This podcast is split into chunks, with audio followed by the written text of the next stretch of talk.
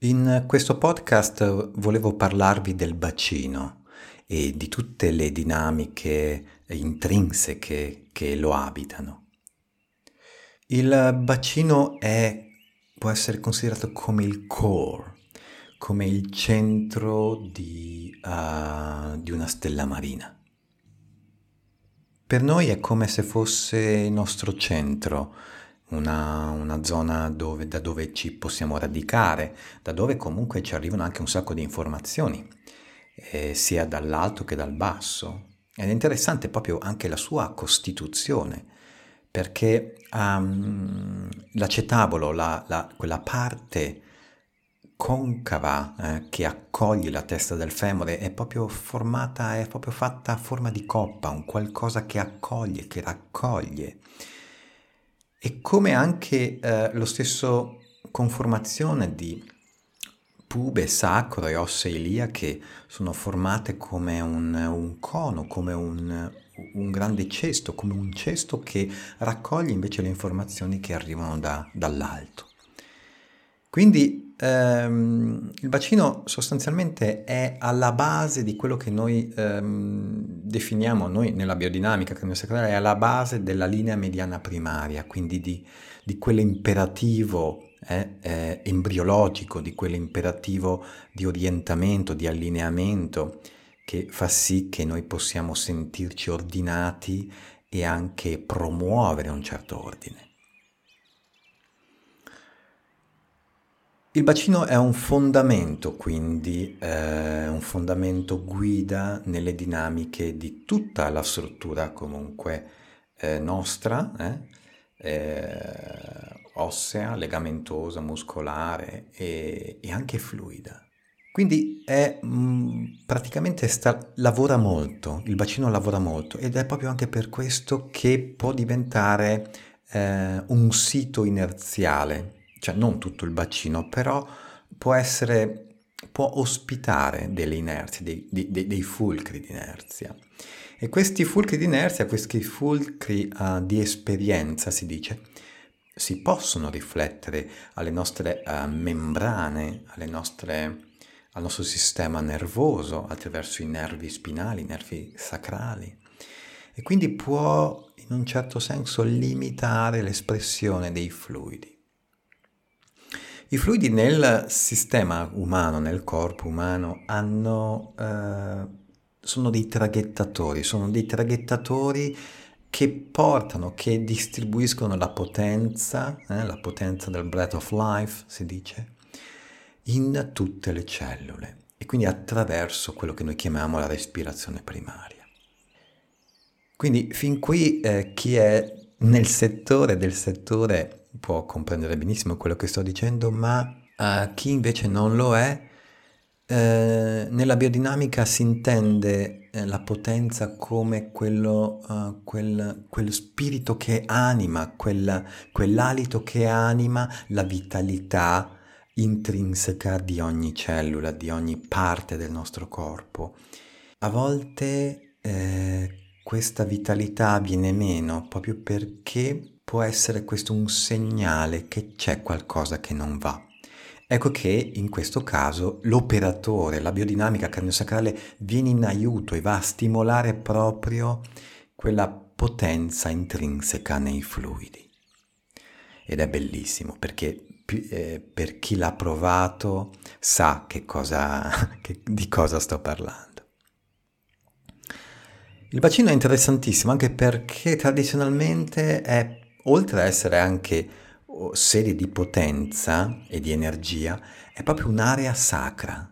Tant'è che delle popolazioni eh, antiche, ancora all'epoca di quando si offriva una parte del corpo umano come sacrificio, oltre a offrire il cuore in sacrificio, si offriva proprio tutta l'area del sacro, tutta l'area del bacino, proprio perché era intesa come uh, divulgatore di vita, creatore di vita. Eh? in effetti è un contenitore degli organi sessuali, degli organi di riproduzione. Quindi è anche eh, un buon mezzo, possiamo dire, per radicarci, eh? per radicarci proprio a terra, quando eh, tutti i muscoli, ad esempio, quando tutti i muscoli della pavimentazione pelvica si rilassano, possiamo sentirci più vicini alla terra, possiamo sentirci più vicini a, al radicamento proprio, quindi diciamo che costruiamo la modalità per eh, rallentare, per poi anche rasserenarci.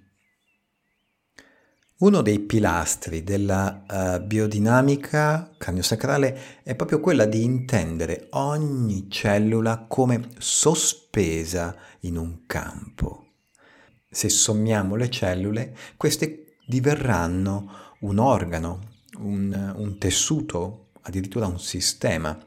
Quindi intendere, comprendere, percepire uh, in un sistema, un organo o dei tessuti sospesi, eh, sospesi in un campo, questo ci può um, permettere di entrare più facilmente in contatto con le dinamiche fluidiche. In effetti, proprio lì vicino, proprio vicino al sacro, un po' più su, nella zona lombosacrale, tra le ultime vertebre eh, lombari e le prime sacrali, c'è la cisterna lombosacrale. Questa cisterna lombosacrale contiene eh, il liquido cerebrospinale, che ovviamente è percorso, percorre tutto il, tutto il midollo, eh, lungo la colonna eh, vertebrale, fino su ad avvolgere comunque tutte le meningi del cervello.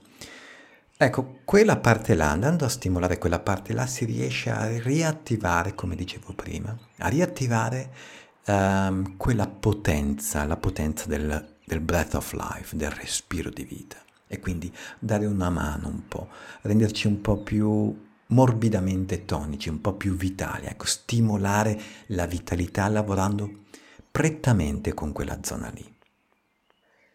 Quindi la metafora di intendere il bacino il sacro, il cocige e tutte le parti ai lati, le, le ossa laterali, l'ileo, il pube, l'ischio, come sospesi, fluttuanti, eh, ci permette di entrare ecco, anche più, fa- più facilmente in relazione con i legamenti, con eh, i, i, legamenti che vengono intesi come degli elastici, come una struttura tensegrita.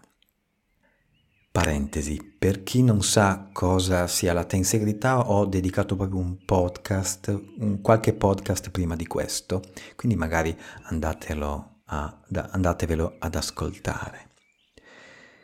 Ecco, questi sono tutti legamenti che, um, legamenti elastici che hanno la capacità e anche la priorità di stabilizzare eh, tutto questo sistema tensegrito del bacino e di qualificare, di uh, aumentare la qualità relazionale con tutte le parti intorno.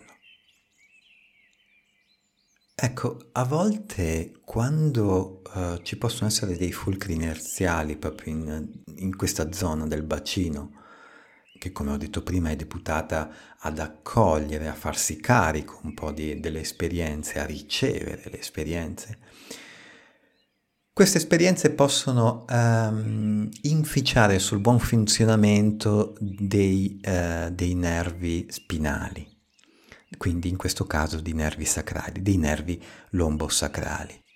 Ecco che questi nervi sacrali, lombosacrali, possono manifestare delle problematiche eh, neurologiche e anche neuroendocrine special modo proprio la prima vertebra sacrale è fondamentale proprio per l'espressione del sistema nervoso centrale e anche per l'espressione di tutto del tubo durale. Il tubo durale è una specie di um, tessuto connettivale fatto di dura madre che arriva fino su, su, su, su al cranio.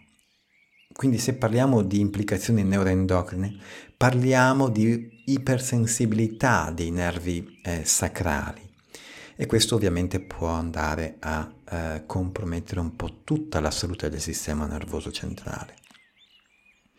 e questo può addirittura facilitare un'attivazione eh, eh, di risposta allo stress. Vale a dire che un, con il più piccolo stimolo eh, possiamo sentire un grande dolore. Ecco che allora si parla di eh, segmento facilitato. Questo che cosa fa? Ehm, attua una costante contrazione muscolare e che si tra- può trasmettere anche a tutti i legamenti eh, della zona del bacino, della zona sacrale, specialmente quei collegamenti, quei legamenti eh, del sacro e dell'ileo.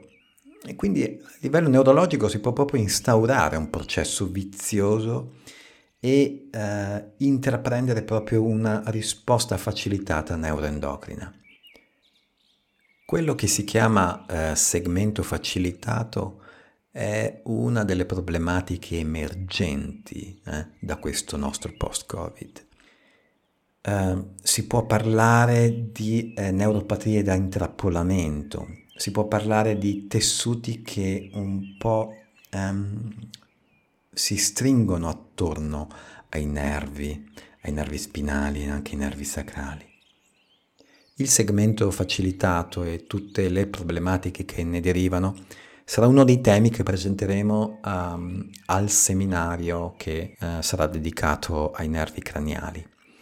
Questo seminario lo terremo con uh, io e Remo Rostagno a novembre a Padova in un posto bellissimo, quindi vicino alle terme, anzi alle terme, e dove presenteremo tutto il mondo dei nervi craniali, non tutto perché ci vorrebbe un mese per esporre tutto questo tema, però eh, buona parte eh, di quello che presenteremo sarà dedicato proprio anche alle problematiche emergenti da questo periodo.